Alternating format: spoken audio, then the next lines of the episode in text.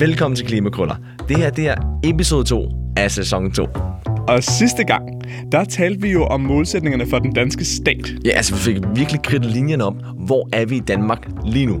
Fuldstændig. Men dem, der faktisk skal lykkes med meget af det her, det er jo kommunerne. Ja, fordi tingene, det sker jo ude i landet. Det er jo det, det, er jo det det hele foregår. Hvem skal sørge for, at der bliver taget lavbundsjord ud af landbrugsdrift? Eller hvem skal stå for, at vi rent faktisk får tilstrækkeligt med vedvarende energiproduktion i vores landskab? Ja, fordi det er, jo ikke, det er jo ikke staten, der går ud og siger, okay, herude i den her kommune, så er det ude i det her kvarter, at der er nogle lækre lavbundsjord, vi lige må tage ud. Overhovedet ikke. De kan sætte nogle rammer og give nogle incitamenter, men, men alt det der, også det helt borgernære. Altså, hvem skal skubbe på, at vi danskere rent faktisk ændrer vores adfærd? Hvem kan tage den samtale med os? Jamen, det er jo kommunerne, der er der, hvor vi bor. Og heldigvis, så virker det som om, at det her det er et område, hvor vi, hvor vi reelt er verdensførende. Altså, hvor, hvor vi reelt er et grønt forgangsland. Fordi uanset hvor i landet du kigger, og uanset hvilken partifarve borgmesterne har, jamen så er kommunerne ligesom med på at gøre noget. Altså, de, de vil sgu det her. Og kommunerne, de har lavet deres egne klimamålsætninger, og de overgår faktisk statens i mange tilfælde. Altså, der har været øh, 39 kommuner, der har lavet klimaplaner her øh, sidste år i 2022 og her i starten af 2023. Og de sigter højere, end staten gør, når vi ser på 2030-målsætningen. Altså, jeg skulle næsten til at sige, det er næsten amerikanske standarder, hvor man tænker, det her regeringen, de øh, har i gang i, det, det gider vi sgu gøre med til. Vi, vi sætter bare lidt højere. Og derfor skal vi i dag se på, hvad gør kommunerne konkret? Hvordan er de overhovedet kommet i gang med alt det her klimahaløjs? Hvad er de bøvler med? Og hvordan løser vi det? Så der er fire forskellige ting, vi skal igennem. Fuldstændig. Der er fire blokke. Det er, det er rent John Oliver, det her. Det er en, øh, det er en guide til, hvad laver kommunerne, og hvorfor, og hvordan hjælper vi dem. Der er en forret, der er en hovedret, der er en dessert, og så er der sådan en post-dessert. Og jeg har snydt lidt på forhånd med den dessert og med retterne, fordi jeg har simpelthen taget til, til Sønderjylland for at gøre os klogere på alt det her. Nå, det er ren øh, Sønderjysk kagebrød jo. Øh, fuldstændig, det er den. Vi mangler lige, hvad er det? Hvor mange kager er det? 7, 11, 13? Vi har kun fire. Du, du spiser mig lidt af med, med fire kager. Ja, jamen, det er nemt det. Der, der undskylder. Øh, Jeg har været i, i Sønderborg, øh, nede, øh, nede på Als. Altså, Sønderborg ligger vel sådan set på begge sider. Altså, det er jo kun noget af Sønderborg, der ligger ude på øen Als. Er min forståelse i hvert fald. Er altså ikke kun en halvø? Nej, det tror jeg ikke. Ej, nej, nej, den virkede meget... Øh, Øagtig. Ja, den virkede meget vådt mellem øh, alle siderne af den, ja. Jo. Men øh, jeg har været nede til øh, KL's klima- og miljøtopmøde, altså KL Kommunernes Landsforening, der, der har holdt et stort topmøde, hvor de samlede øh, alle borgmestre og kommunaldirektører og sådan noget fra forskellige kommuner ind for at finde ud af, hvordan kommer vi videre med klimahandling. Jamen, hvor mange kan man samle til sådan en møde? Jamen, det er sådan omkring øh, 1200 mennesker. Altså, så, så en pæn bunke. Hold da op. Det er, det er altså en pæn forsamling. Ja, fuldstændig. Jeg har ikke interviewet dem alle sammen, men jeg har interviewet nogle af de bedste, for at gøre os klogere på det her. Så skal vi ikke bare kaste os ud i det? Jamen, lad os da gøre det, Jacob.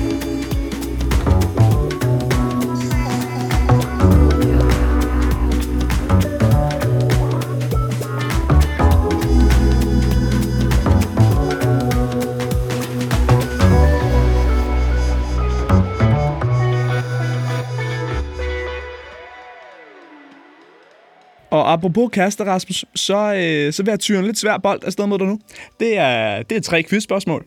Det første, det er, øh, hvad laver de danske kommuner egentlig? Hvad, hvad har de ansvar for? Åh, det er spændende, det her. Øh, jamen, hvad laver de danske kommuner? Det er et godt spørgsmål. Altså, jeg tænker helt grundlæggende, så skal de jo sørge for, at, øh, at folk i kommunerne har det godt. Altså, så der må være nogle, nogle små børn, som skal i vuggestue eller børnehave. Nogle lidt større børn, der skal i skole, tænker jeg. Og så nogen, som arbejder, som måske kunne, kunne få en arbejdsskade. Hvad gør man med dem? Nogle, der er lidt ældre, som øh, måske ikke kan bo alene hjemme. De skal måske på plejehjem. Øh, og så er der jo altid, altså, der, der er jo altid det her bibliotek, hvor folk de chipper ind og chipper ud med deres øh, sundhedskort og så videre. Og der, der, der sker også en masse ting. Du kan låne nogle bøger. Altså, du rammer jo plet på, på alle dem, der har med mennesker at gøre. Altså, fra de helt små i, i dagpleje, vuggestue, børnehave, til de, de helt gamle, der ikke kunne bo alene hjemme, som du kaldte det. Øhm, så er der også hele integrationsindsatsen. Der er også det i forhold til at sikre gode vilkår for de lokale virksomheder, for erhvervet, og samtidig passe på naturen og miljøet. Ja, det er klart. Alt det der, det er noget, de står for. Det synes jeg, du fik besvaret ret godt, men det næste spørgsmål, det tror jeg bliver endnu sværere. Det er, hvor får kommunerne egentlig deres penge fra? Jamen, øh, hvor får kommunerne deres penge fra? Jamen, øh, altså, jeg kommer jo fra Furesø Kommune, og der, havde vi jo øh, senioret Brextofte, som godt kunne lide at, øh, at, ligesom, øh, at støtte øh, sportsfaciliteter og så videre, så der var lidt nogle dyre regninger, og så var der også nogle rigtig dyre rødvinsregninger, øh, og det gjorde, at, øh, at vi måtte betale lidt mere i skat. Så jeg tænker, at der må være noget beskatning, hvor det, øh, kommunerne de får deres penge fra. Fuldstændig. Så kommunerne, de sikrer faktisk omkring 70 procent af deres penge gennem altså kommunalskatten, gennem kommuneskatten, 70, den, som vi kender. 70 procent? Faktisk omkring 70 procent, ja. Og så resten, det er ligesom øh, staten, der sender afsted og siger, hey, fokus på, på det her, tak. Og der bliver også sendt penge mellem de forskellige kommuner. Så det betyder, at de kommuner, der er rigest, de sender nogle penge til dem, der er fattigst, og omvendt. Men Rasmus, der er faktisk et, øh, der er faktisk et endnu sværere spørgsmål på vej til dig, og det, det er det tredje, og det handler om, jamen, hvem er det så, der bestemmer, hvad kommuneskatten skal være? Ja, hvem hun bestemmer, hvad kommuneskatten skal være? Der må vel, der må vel være en kommunal bestyrelse måske? Øh, jamen, og det er klart, der, der er jo et byråd i, i hver kommune, det ja. har vi slet ikke været forbi. Det er der selvfølgelig. Der, der sidder et lille bitte folketing, men, altså et lille bitte et, ja, men, som er dem, vi stemmer på ved kommunalvalget. Men de bestemmer vel ikke, hvad, hvad den øh, skatten skal være, tænker jeg? Altså, øhm, i, i princippet gør de. I princippet er det dem, der bestemmer, jamen, hvor mange procent af det borgerne i vores kommune skal betale. Men det, der gør det til et trækspørgsmål, og det, der gjorde, at jeg tænkte, du ville komme til at svare forkert, det er, at staten, de kan ligesom, øh, de kan give bøder for, hvis der er nogle kommuner, der, der hæver skatten for meget. Altså, alle kommunerne må, må samlet set ikke hæve skatten. Så det betyder, at hvis der er nogen, der gør, så er nogle andre, skal sætte den ned igen. Og det betyder, at øh, de har jo ikke så meget frihed til at øge deres udgifter, og så bare øge skatteindtægterne også. Nå, hvor sjovt. Så hvis, nu siger jeg Aarhus Kommune, jeg ved ikke, om kommunen hedder Aarhus Kommune, hvis de sætter skatten op, så skal Edel Kommune for eksempel sætte den ned. Altså, det, det, det, skal, det skal ligesom balanceres. Det skal simpelthen balancere. Nå, hvor skægt. Og det har, været, det har været en kæmpe sag det her år, hvor, hvor, hvor Frederiksberg Kommune så har sat skatten op, og så har Københavns Kommune til gengæld sat skatten ned, og enhedslisten i Københavns Kommune, jamen de blev kritiseret for, hvordan kan det være, I gerne vil have, at skatten skal sættes ned, og så sagde de, jo jo jo, men det er fordi, vi synes, andre skal have lov til at sætte skatten op. Ej, det, det, det, det er fedt, Jacob. Altså, enhedslisten, der gerne vil have skatterne ned, det, øh, det skal man altså lede længe efter. Men øh, det er et meget fedt, det er solidarisk koncept der. Jamen, øh, vi, vi, øh, vi skal nok sætte skatterne ned, så at andre kan sætte dem op. Og få lidt mere indtjening der. Ja, ja, det er nemlig, det er rigtig pænt af dem. Det, det er smart. Alt det her, det sætter jo bare rammen for, okay, hvad, hvad er kommunerne for en størrelse? Men det, vi skal finde ud af, det er jo virkelig, hvad gør de? Og der er det heldigt, at Concito lige har udgivet en, øh, en ny rapport, som handler igen om de 39 kommuner, som har lavet klimamålsætninger i 2022 og i 2023. Hvor, ma- hvor mange kommuner har vi i alt? Jamen, det, er jo, det er jo næsten snyd, og det, altså, det er jo et nemt quiz-spørgsmål for mig. Jeg er, jo, jeg er jo sat ind i det her. Det er jo 98. 98, okay, så 39 ud af 98. Ja, præcis. Og der var allerede, tror 20 pilotkommuner, der havde rykket for inden, og allerede havde lavet klimamålsætninger. Så 20, og så 39, og så det resterende, de laver vist klimamålsætninger her i år. Okay. Ja, så der er fart på. De 39 kommuner, de er, de er blevet spurgt, hvad, hvad er det for nogle tiltag, I ligesom for, for alvor øh, rutter med?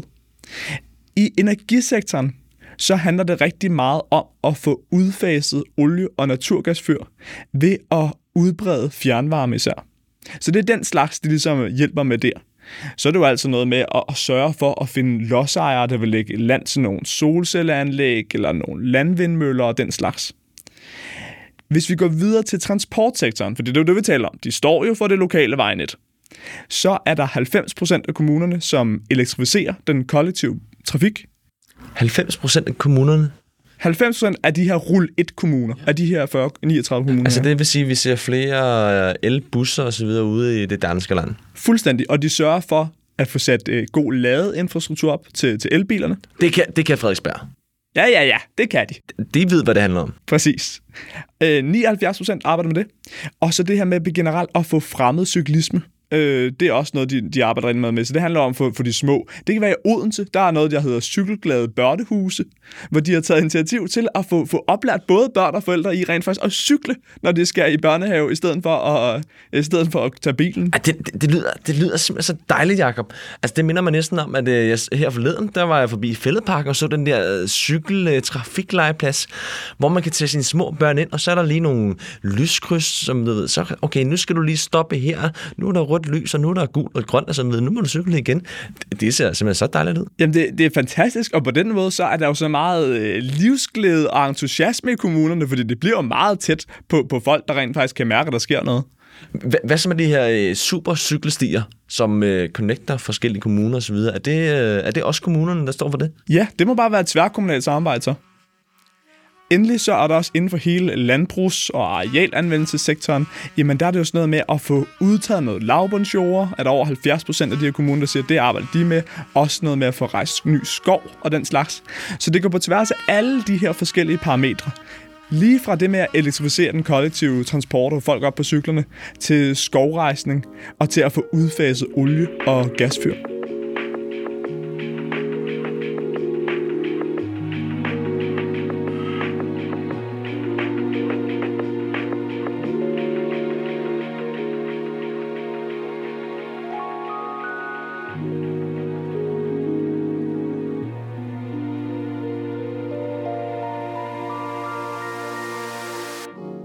Jakob, nu har du ligesom outline, hvad det er, der, der foregår ude i kommunerne. Altså, hvad er det egentlig, de laver på den der klimafront der? Men øh, altså, hvordan hulen kommer de i gang med det? Jamen, det er nemlig det, der er så mærkeligt, fordi opfyldelsen af Danmarks klimamålsætninger, det er jo ikke, det er jo ikke direkte kommunernes ansvar. Altså, så, så hvorfor er de overhovedet så, så hyped omkring alt det her? Øhm, jeg tror, der er tre mulige svar. Det første, det er jo det med, at der jo også vælger, når der er kommunalvalg. Vi, vi stemmer jo nogen på nogle øh, byrådsmedlemmer. Vi stemmer på nogen, som vi gerne vil have til at opfylde de ting, vi går op i. Og der er jo helt vildt mange vælgere nu om dagen, heldigvis, som går meget op i klima. Så det er jo klart, der er jo et pres fra vælgerskaren til politikerne, at når de er valgt ind, så skal de også gøre noget ved klimaet. Derudover, så kan man sige, at kommunerne tager sig jo netop af al den infrastruktur, som kan blive ramt af konsekvenserne af klimaforandringer jeg havde en, øh, en lang aftensmiddag med, øh, med en række borgmestre øh, og en masse godt folk, her iblandt borgmesteren i Roskilde. Og han fortalte en anekdote om, at da han ligesom var kommet ind i kommunalpolitik, det var lige omkring stormen Bodil, eller hvad den hed, den der i Ah, ja, ja. 2011. Masse oversvømmede kældre og så videre. Præcis, det gik hårdt ud over Jyllinge. Jyllinge ligger ligesom øh, op langs øh, kysten ved, ved Roskilde Fjord. Øhm, og det var et kæmpe wake-up call. Det betød, at nu var der rent faktisk borgere, som de skulle tage sig af, som var ramt på boliger, de nu ikke kunne sælge. Altså det var boliger, der lå og blev oversvømmet på grund af, at det væltede ind i Roskilde Fjord med vand.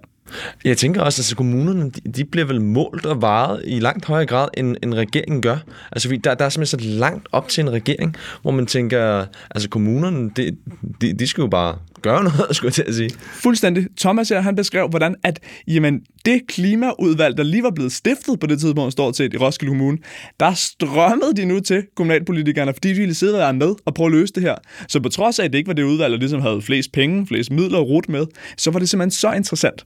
Og han mente, han sagde, man kunne ikke vise det sådan helt skridt for skridt. Men han mente, at der var en direkte forbindelse mellem, at Jyllinge var blevet oversvømmet, og til at Roskilde var den første kommune i landet, der elektrificerede deres busser. Han mente simpelthen, at det der drive, der var kommet fra, at nu var der reelt en krise, der skulle håndteres, det var det, der gjorde, at de også kom med på den grønne omstilling. Det er meget sjovt det her med, at når et problem virkelig bliver synliggjort, så begynder folk at handle på den grønne omstilling. Endelig, så det tredje argument, som jeg tænker er noget af det, der, der også driver øh, mange kommuner, netop når vi ser på tværs af partifarver, at de virkelig vil gøre noget, Jamen, det var et argument, som øh, klimaministeren også gjorde rigtig meget ud af hernede i Sønderborg, og det var, at der er arbejdspladser i det. Der er penge i det. Altså, når vi begynder at sætte solceller og vindmøller op, så kan vi lave Power-to-X-anlæg, så kan vi lave brændbrændsler, så kan vi sælge de brændbrændsler til resten af verden, og så kan vi få en masse arbejdspladser herhjemme. Ja, og der er også nogen, der skal sætte vindmøllerne op og vedligeholde dem osv. Det, det øh, giver jo en masse arbejdspladser. Fuldstændig. Så de her tre bud, det med, at jamen, der er et vælgepres, det med, at der er nogle kriser, de skal håndtere, og så det med, at der virkelig er en gulderod, blandt andet i de her arbejdspladser. Det tænker jeg er noget, der ligesom skaber skaber miljøet, som får politikerne i kommunerne til at handle. Hvad, øh, hvad ude i nogle af de kommuner, hvor der ikke bor så mange, og hvor folk flytter til nogle af de større byer, var der et øh, ekstra tryk på dem, for ligesom at få skabt nogle arbejdspladser i den grønne omstilling? Ja, fordi man kan sige, at mange af de kommuner, vi betragter som udkantskommuner, det er så også nogle kommuner, som har et produktionsoverskud af vedvarende energi. Det er altså nogen, som ikke har lige så mange forbrugere, der er ikke lige så mange, der vil bruge strømmen, men så kan de jo netop etablere nogle Power-to-X-anlæg, hvor de kan bruge strømmen til at lave brændster, som de kan sælge. Eller de kan tilbyde billig elektricitet til nogle virksomheder, som har brug for rigtig meget el, så det vil sige, at der er mulighed for flere arbejdspladser de steder, hvor der er overskydende elproduktion. Men de her tre faktorer, det er jo sådan, det er jo lidt teoretisk. Der er jo også en anden måde at besvare spørgsmålet på, hvorfor er det kommunerne gør noget. Og det er ved at se helt konkret på det. I gym, der var jeg Danmarks førende ekspert i paradiplomati. Det var der bred enighed om øhm, øh, i mit hoved. I hos, hos Jakob, ja.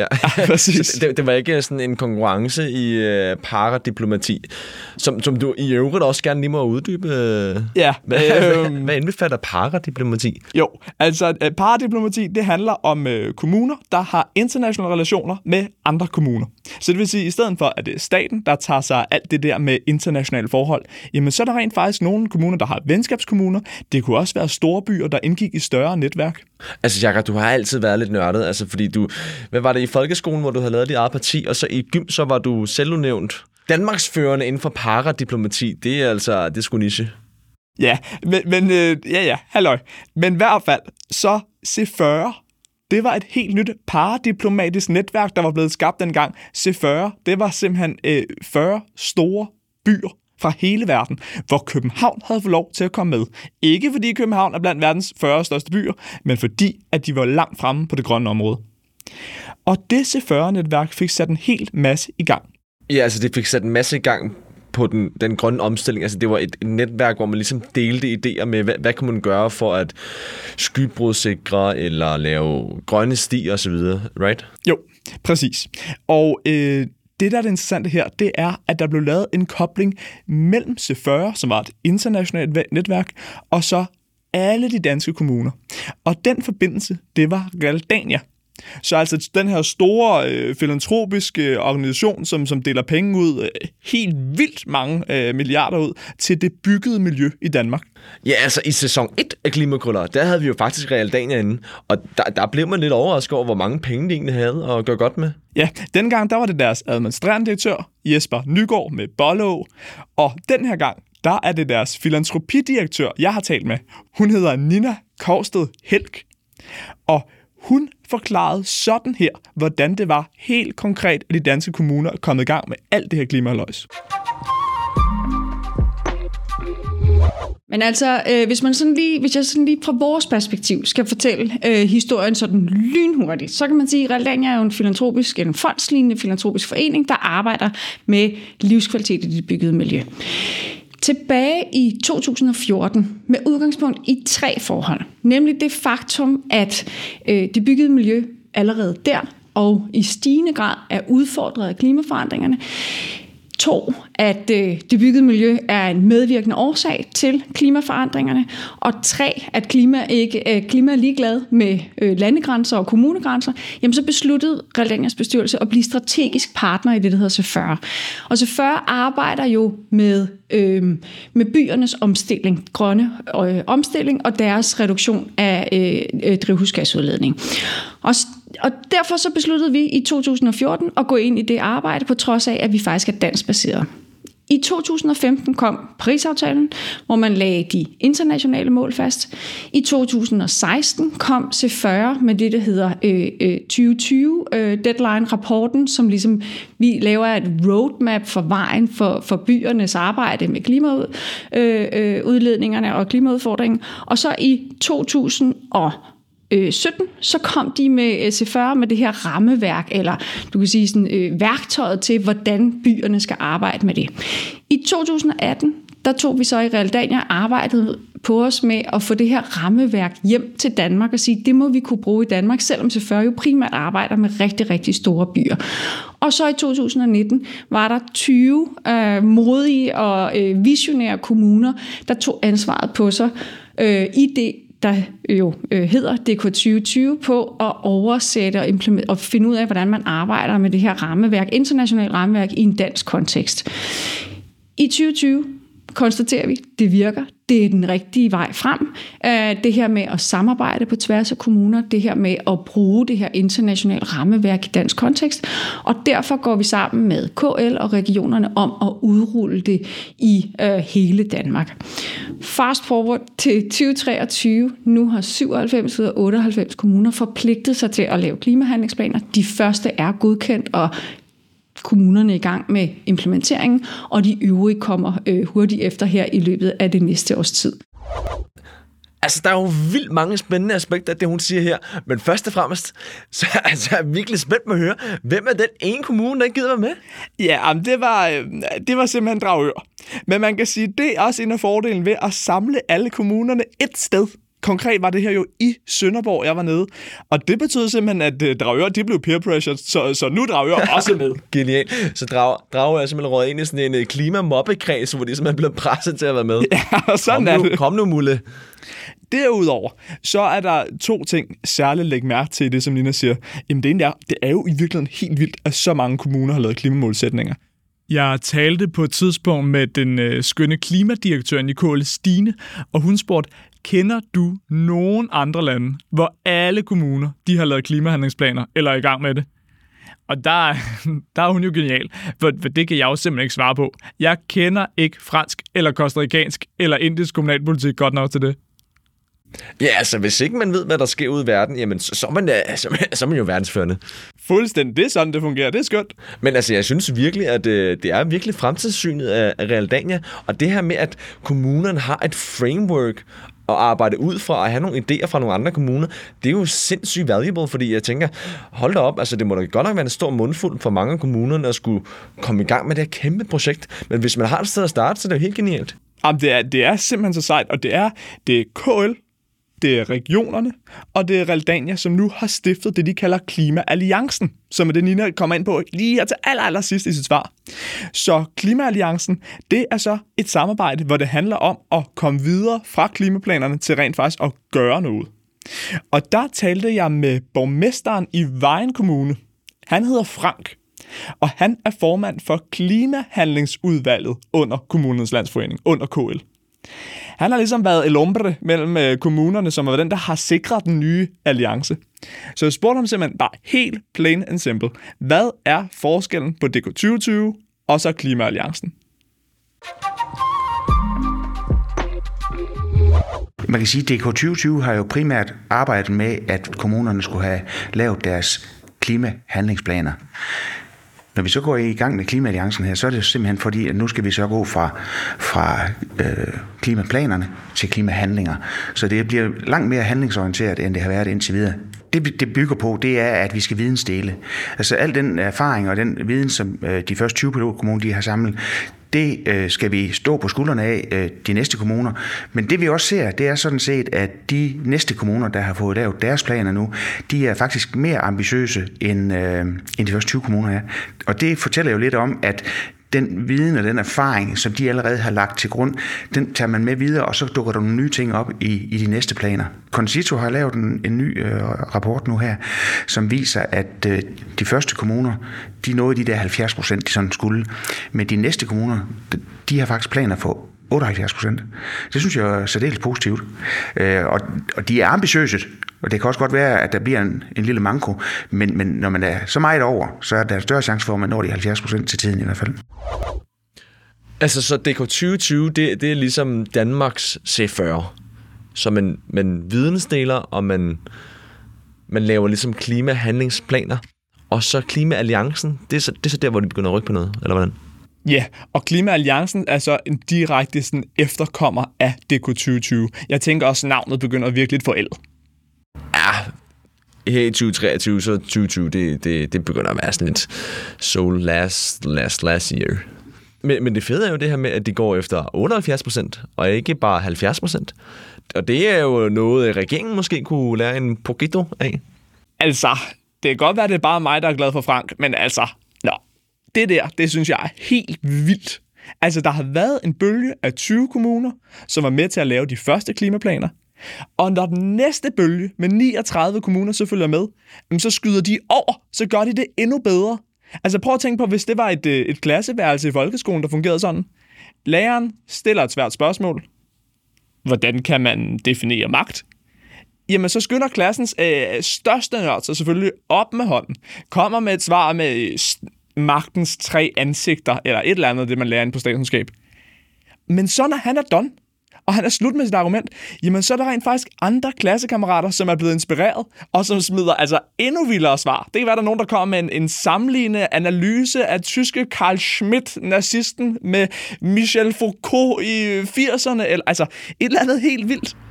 Altså, Jacob, nu bliver det meget teoretisk, og jeg tror, at alle folk er hoppet af nu. Men hvis man skal gøre det lidt mere relaterbart, så kunne det være nørden, der ligesom rækker hånden op og siger, jamen den her temperaturanomali, det er på grund af den her sunspot cycle på 11 år, hvor de, de andre i klasselokalet, tænker, ja selvfølgelig, men det er måske ikke bare sunspot cycles, det er Milankovic-cykler, som er, altså det kunne være 100.000 år cykler, hvor de tænker, jamen det er jo jordens ekscentricitet, som gør, at nu er vi tættere på solen, og så er det lige varmere. Ej, det, det tror jeg, tænker, der er slet ikke der er nogen, der forstår. Pointen er, viljen er der i kommunerne. Lysten er der. Altså, så det store spørgsmål, det er ligesom, hvad er kommunernes største udfordring? Hvad, hvad de går og bøvler med? Og der tænker jeg lige, vi smider en jingle.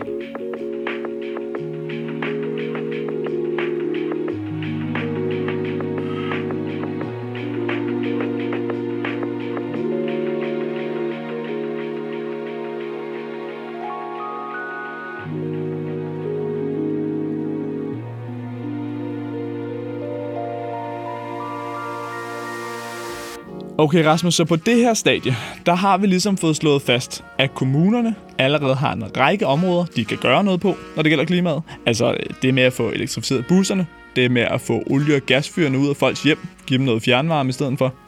Og så det her med eksempelvis at få rejst noget skov og alt den slags. De har også et stærkt framework.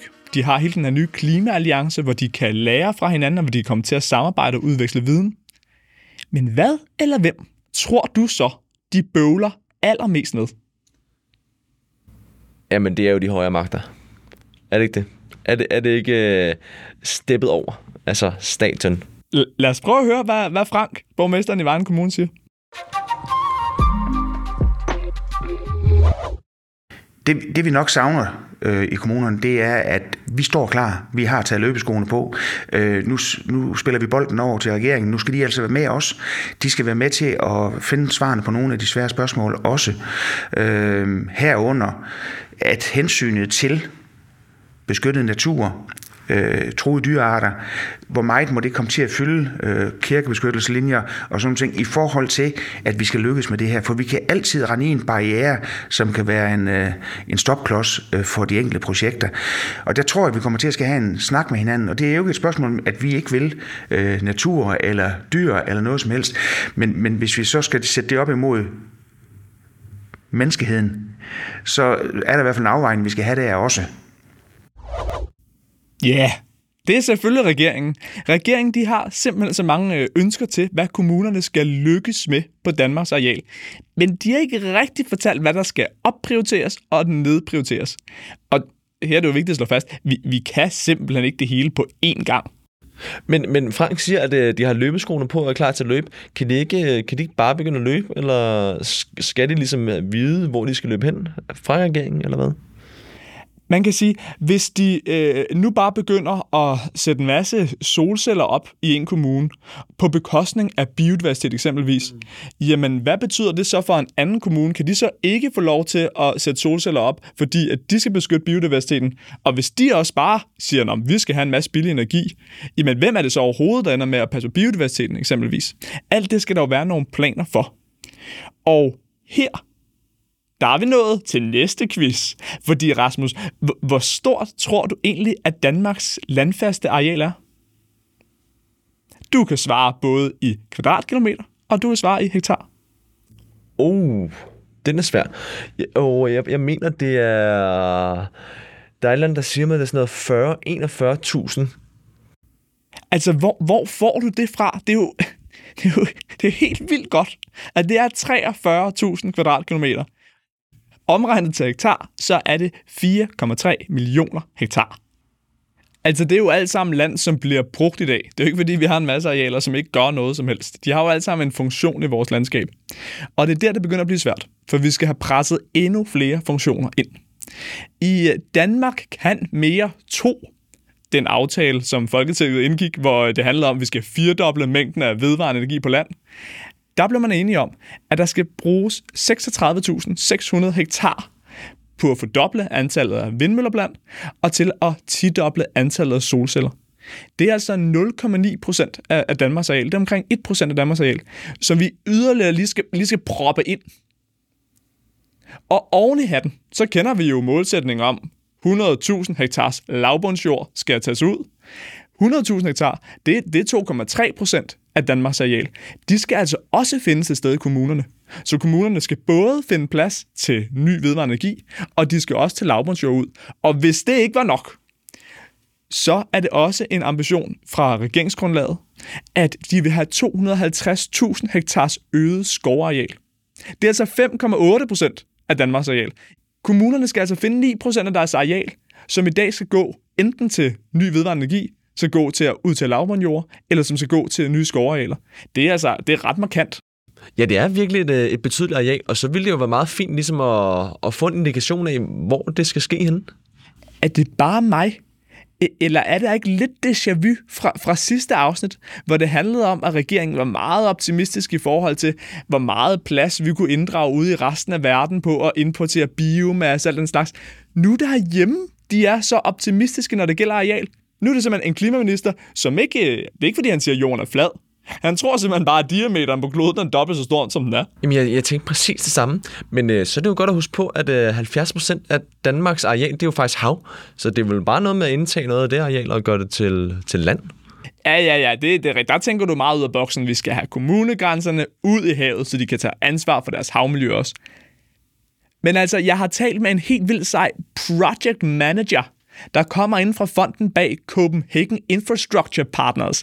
Du kan altså høre en, en kvinde, der gør så meget i engelske termer. Hun hedder Helga Grønnegård, og hun beskriver udfordringen sådan her. er meget begrænsede prioriteringer at støtte sig op af. Øh, det er meget svagt, hvad der er af statslige interesser i den kommunale planlægning, som reelt batter noget. Man vil det hele. Det er one size fits all. Man gør ikke forskel på, om du er Nordjylland, Sønderjylland på Fyn. Men sådan ser vores arealer faktisk ikke ud.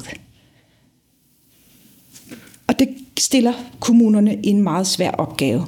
Samtidig så ejer landmændene 60% af vores arealer, og det betyder, at landmændene er en utrolig vigtig aktør, hvis man vil lave ændringer i det åbne land så skal man selvfølgelig forhandle med lodsejere om de privatejede arealer. Kunne du tænke dig at bruge dem på en anden måde, fordi det vil gavne samfundet? Og øh, der skal man lige huske på, at øh, landmanden her, han har en forretning på de arealer i dag. Han har formodentlig også pant i arealerne i banken, så han er afhængig af at have den indtjening på de arealer, han nu engang har.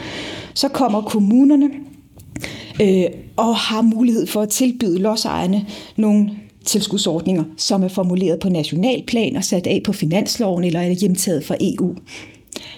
Og øh, der er mange regler omkring de øh, tilskudsordninger, så bare det at finde rundt i byråkratiet og indgå aftaler om at modtage de penge, det kan i sig selv være en stor barriere. Den vigtigste barriere, vil jeg våge at påstå, er, at de penge de kompenserer et tab. Så lodsejeren han skal gå for at have en forretning på sine arealer, til at få dækket et tab for for eksempel at producere rent vand, biodiversitet eller andre samfundsgoder, som ikke har en markedsværdi. Sådan laver man ikke grøn omstilling hurtigt. Der skal simpelthen være nogle økonomiske incitamenter, som gør, at lodsejeren kan se, at det her det er interessant.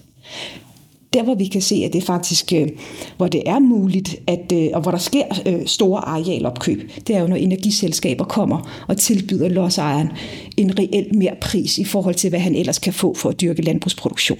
Og det er jo fordi, at man kan sige, at man har markedsgjort vedvarende energi, så der er en forretning i det, og derfor kan energiselskaberne betale de penge til landmanden. Men når vi som samfund samtidig gerne vil have mere biodiversitet, mere skov, rent grundvand, så har det ikke på samme måde en markedsværdi. Skov har det på længere sigt, men ikke her og nu. Og landmanden kan ikke vente 30 eller 50 år på at få en indtjening. Så vi bliver nødt til at indse, at de der øh, samfundsgoder, som ikke har en markedsværdi, dem skal vi dække på en anden måde, og vi skal dække dem på en måde, så landmanden egentlig har en forretning. I hvert fald, hvis vi skal have grøn omstilling til at gå hurtigt. Altså igen her er der, er der, er der virkelig mange spændende aspekter. Jeg synes, øh, den ene ting er jo det her med, at øh, 60% af vores arealer faktisk ejet af, af landmænd. Så det, det, er jo, det er jo virkelig noget... Øh, det, der er meget Danmarks areal, hvor vi er afhængige af, at øh, vi skal overtale nogen til at gøre noget. Og når mange af de landmænd så er, altså har en gæld og er nødt til at, øh, at få en indtjening fra den land, de har, jamen så, så kan det jo være svært at få det konverteret til noget andet. Og så bare det her med, at det ikke er særlig fedt at blive kompenseret for tab. Altså, landmændene, de er, jo, de er jo forretningsfolk. De vil jo meget hellere se noget, hvor de kan ligesom øh, skabe en værdi, eller der kan være noget vækst i det og sådan noget. Det der med bare, okay, jeg skifter min landbrugsjord ud med lavbundsjord i stedet for, og så bliver jeg kompenseret for et tab. Jeg skifter min øh, landbrugsjord ud og laver til et vådområde i stedet for, og så kan jeg blive kompenseret for det. Det er altså ikke den fedeste mekanisme. Ja, og når så samtidig, at landmanden også møder et energiselskab eksempelvis, som kommer forbi og siger, vi vil gerne give en rigtig god pris for din jord her, og så sætter vi nogle solceller op i stedet for at tjene penge på det, så er det begrænset, hvor langt kommunen kan komme med gode argumenter.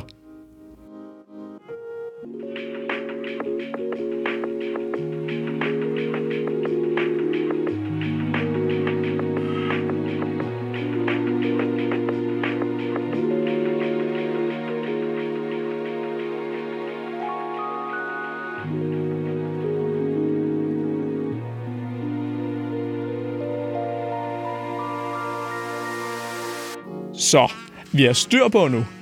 Hvad er det, kommunerne gør konkret på klimahandling? Hvad er det, de kan gøre på det lokale vejnet? Hvad er det, de kan gøre i forhold til fjernvarme og udfasning af olie- og gasfyr og alt den slags?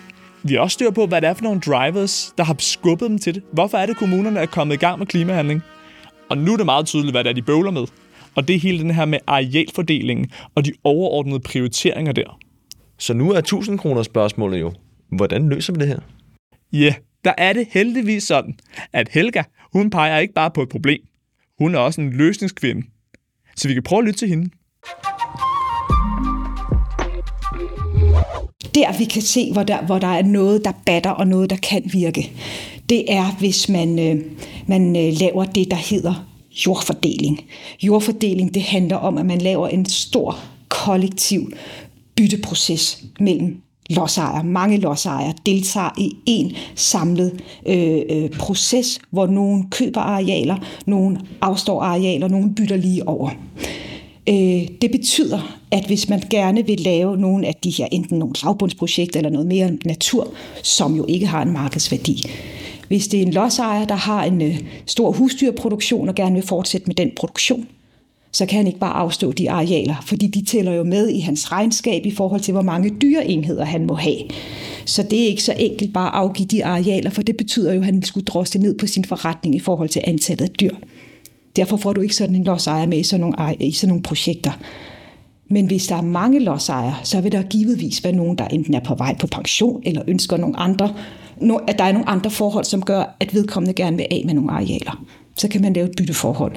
Sådan at de landmænd, der ønsker at drive deres forretning videre, får nogle arealer, som er velegnet til det, og så kan man komme i gang med de arealer, hvor der skal laves natur lægge de deklarationer ned over, som skal til for, at det bliver varig natur, og det er også en vigtig pointe, at man ikke bare udbetaler et år eller fem år i tilskudsordninger, som efter deres ophør, sådan set, så står der lodstejeren frit for at kunne pløje arealet op igen, og hvad har vi som samfund så fået ud af at betale nogle offentlige tilskudsordninger. Man skal selvfølgelig lave de her jordbytter, lægge nogle deklarationer ned over arealerne, og så sælge dem lavt til den lave pris, som de vil få, når de ikke er dyrkningsarealer mere. Det viser sig, at der er som regel nogen, der gerne vil købe de arealer, men det betyder også, at der er nogen, der skal tage et værditab, fordi man har fået dem som landbrugsjord, købt dem ind i den her kollektive proces som landbrugsjord, og man sælger dem som naturarealer. Det tab, det skal staten tage. Men jeg vil våge at påstå, at det er en meget bedre forretning at tage det tab. Så sælger du arealerne videre, så det er ikke 100% tab, men det er et tab, frem for at betale et år femårige tilskudsordninger. For her får du noget varigt ud af det, og du får ændret de ejerstrukturer, som i dag er så fragmenteret, og som i sig selv er en barriere for at kunne lave nogle store sammenhængende områder, og få volumen i vores effekter, hvad enten det er biodiversitet eller vedvarende energi for den sags skyld. Det er altså helt genialt, det her. Jeg forestiller mig sådan en, øh, en markedsplads i 1800-tallet, hvor man går rundt med papirlapper med hvilken jord man har, og så kan man ligesom gå og bytte internt, øh, når man træsker rundt der med sin hest eller hestevogn eller andet. Det, det lyder mega hyggeligt. Det lyder meget hyggeligt. Og så også bare det her grundlæggende med, at der er de her såkaldte harmonikrav, der gør, at øh, hvis du har en masse kvæg, jamen så kan du ikke bare sælge ud af en masse jord og sige, okay, vi laver det her fra lavbundsjord til, til vådområde, eller vi laver det fra landbrugsjord til, til solcellepark, fordi du må vist kun have omkring øh, 2,1-2,3 øh, øh, køer per hektar jord, du har. Så det vil altså sige, at, at hvis de begynder at sælge ud af deres øh, landbrugsjord, jamen så er de nødt til at skære ned på antallet af kvæg også, og det er de jo ikke interesseret i. Så det her med, at man kan gå sammen og sige, okay, hvis nu landmænd, som har masser af kvæg, har noget jord, som virkelig burde blive taget ud til at blive vådområder i stedet for, jamen så hvis vi laver et stort puslespil, så kan det være, at de kan få lov til at få noget jord et andet sted. Så lever de stadig op til de her harmonikrav fra EU, og samtidig så kan vi få taget nogle af de der virkelig vigtige lavbundsjord ud. Ja, det giver jo egentlig super god mening, når man tænker på det for at undgå det her fragmentering, og at man skal lave aftaler med, øh, I don't know, 10 forskellige landmænd inden for det samme areal, i stedet for at man kan lave en aftale med en landmand, som så har byttet noget areal med nogle andre landmænd, som så får, ja, det er noget andet sted. Ja, og man kan sige, hele humlen, det er dog så, det bliver dyrt. For der kommer til at være nogen, som Helga siger, der må tage det her værditab, når en landbrugsjord, som ellers kan producere fødevarer på, bliver lavet om til et vådområde, jamen så er den jo ikke det samme værd længere. Altså det er, jo ikke, det er jo ikke fedt. Der får du ikke noget ud af det andet, end du får bundet noget CO2, og du sørger for, at der ikke er det samme udslip af drivhusgasser. Men jeg tænker egentlig, at det, så, som man siger her, at det, det er staten, der skal tage det. Men øh, i og for sig giver det vel egentlig også god mening, hvis man tænker lidt mere holistisk på det. Fordi, jamen hvad er den benefit, vi får ud af, at vi gør det til naturområde? Jamen, øh, for eksempel kunne det være mindre næringsstoffer i vores øh, indre farvand, og det har vel også en, en, en økonomisk benefit på lang sigt, tænker jeg, for, for staten. Men det er ret sjovt, fordi når man skal prøve at se på, hvad kommer det her nok til at koste, så tager Helga fat i Skjern Å-projektet. Skjern Å, over ved Skjern, det er jo Danmarks vandrigeste vandløb. Det er også Danmarks tredje længste å. Og den var siden 1800-tallet langsomt blevet indvidet til landbrugsjord. Helt op til, til 1960'erne. Det betyder altså, at der var i alt 4.000 hektar, som var gået fra at være områder langs åen, hvor der kunne bo små fugle og insekter og smådyr og den slags, til i stedet for at være områder, hvor man dyrkede jorden for at kunne lave flere fødevarer. Men i slut 90'erne, der fandt man ud af, at netop af hensyn til alt det her med kvælstofudledning og alt den slags, som du peger på der, hvor der virkelig er nogle samfundsmæssige benefits, jamen så skulle det genoprettes Skjernå. Den skulle igen slynges, og i 90'erne og start 0'erne, der fik man genoprettet den til igen at se ud, som den havde gjort en gang. Det var sådan et helt natursyn, man havde på, jamen øh, tingene skal være, som de var engang, så er de naturlige. I alt blev 2.200 hektar moser og enge genoprettet. Øh, det, var, det var Nordeuropas dyreste projekt af den slags øh, for sin tid. Hvor der historisk set var blevet indvindet 4.000 hektar til at blive landbrugsjord, så var nu 2.200 af de hektar, der igen kom ud. Og man kan sige, hvis vi i alt skal op på 100.000 hektar lavbundsjord, der bliver taget ud af drift, ligesom ved Skjern projektet jamen så skulle vi have 45 Skjern projekter Og Skjern kostede 300 millioner kroner. Det vil sige, at vi kommer op i omkring øh, 13,5 milliarder kroner ville det koste på den her måde at tage lavbundsjord ud og nå målet om de 100.000 hektar lavbundsjord, der bliver taget ud af drift? 13,5 milliarder, det er, det er vel et, øh, et supersygehus, er det ikke det? Koster det ikke i omegn øh, 10 milliarder? Altså, det synes jeg umiddelbart lyder som et meget fornuftigt gæt. Man kan sige, det er jo i hvert fald mindre, end hvad staten har brugt på halvfærdige minkpelse de seneste par år. Ja, altså der kan man virkelig snakke om, hvordan bruger man sine penge godt. Fuldstændig. Så jeg tror måske mere, det er erkendelsen af at sige, jamen, Skjern Nå-projektet, det gav i virkeligheden en masse andre fordele også. Det var nogle områder, hvor man også kan færdes i, men der var ligesom nogle rekreative værdier i det. Vi fik løst noget af problemet med for meget kvælstof fra landbruget i vores åer, i vores indre farvand, som du siger. Så i virkeligheden, så tror jeg, Danmarks Naturfredningsforening, den slags, vil sige, det er faktisk gået samfundsmæssigt i plus det her projekt, på trods af, at staten skulle bruge 300 millioner kroner på det. Så må ikke mere, at vi er nødt til at have en erkendelse af, at den grønne omstilling kommer til at koste penge. Altså, der var vel ikke så meget omstilling over det, hvis vi slet ikke kunne mærke det på pengepunkten. Jamen helt generelt, så er det jo helt tosset den der tankegang med, at jamen, vi vil gerne gøre noget, men det må bare ikke koste noget økonomisk. Jamen selvfølgelig kommer det der til at koste, i første omgang i hvert fald, men øh, altså på den længere sigt, det er jo det, der er hele pointen, så er det en benefit. Jeg tror, vi må konkludere, at kommunerne, de er kampambitiøse, men når det kommer til klimahandling, så er de nødt til at have ressourcerne til at lykkes. Altså med mindre fuglene begynder at punge ud og betale for det her, eller Gud kommer ud af vores lager carbon op i atmosfæren og rækker os en masse penge og dinero, så er staten nødt til at gøre det. Ja, fordi godt nok kan man plante pengetræer hjemme i sin egen øh, vindueskamp, men øh, 13 milliarder, det finder man nok ikke.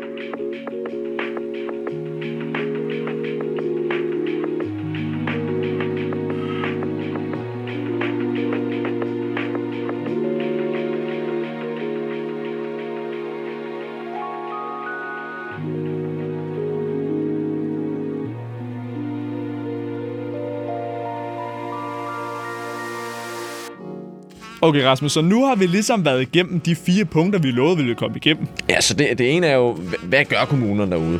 To, hvordan er, det, er de overhovedet kommet i gang? Så er der det med, hvad, hvad bøvler de med? Hvad, hvad, hvad, hvad forhindrer dem i bare at, at løbe derud af, som Frank han siger? Og så endelig fire, hvad kan vi gøre ved det her? Og det ser ud som, der er brug for noget planlægning, hvis vi både vil have taget 100.000 hektar lavbundsjord ud af drift, vi vil have mere vedvarende energi, ikke bare lidt mere, vi vil have 10 gange så mange solceller, vi vil have to gange så mange vindmøller på land, og så samtidig skal bevare de højproducerende landbrugsjord, vi har. Fordi vi bliver ved med at skulle producere fødevarer, forhåbentlig til mennesker og ikke til dyr, men vi skal blive ved med det. Og planlægning er en ting, men der skal også nogle investeringer i det. Ja, og der er staten simpelthen nødt til at steppe op og sige, grøn omstilling, det koster penge. Dollars. Men så, Rasmus, vi skal, vi skal til at runde af, men, men der er lige en lille announcement først. En nyskabelse i Klimakrøllers historie. Simpelthen, altså fordi hvis du går derude og tænker, uh, jeg har faktisk det her spørgsmål, som jeg ikke rigtig føler, jeg fik besvaret i episoden, eller, ah, venner, det der, det holder vist ikke rigtig i retten, jamen så kan I faktisk skrive ind til vores nyoprettede mailbox. Vi har fået en mailindbakke, så øh, al jeres ris og ros, i stedet for at gå og surmule med det, nu kan I komme ud med det. Nu kan I bare skrive til hej snabelag klimakrøller.dk Hvis man ikke er sur, men derimod måske endda har det helt fint med det, vi siger, så vil vi i stedet for opfordre til, at man deler et link til episoden her med en lille ven, man holder af, og så kan det jo være, at vedkommende også har lyst til at lytte med. Under alle omstændigheder, så lyt med næste gang, for der skal vi snakke om økologi. Og her kommer vi simpelthen med en konklusion om, hvorvidt du skal købe økologisk eller ej, næste gang du er ude at handle. Fordi det her med økologi, det er virkelig noget, som kan sætte folks pisse på. Det bliver forrygende. Jeg er så spændt på at finde ud af, om jeg har spist forkert hele mit liv, eller om jeg omvendt har, har gået og gjort godt. Ja, det finder vi ud af næste gang. Med det sagt, så vil vi bare sige tak til vores team, Kristen Kar, Louise Meimann, Natasha Bjørnholdt. De resterende 10-15 ansatte i Grøn, dem tænker jeg bare, at vi ignorerer.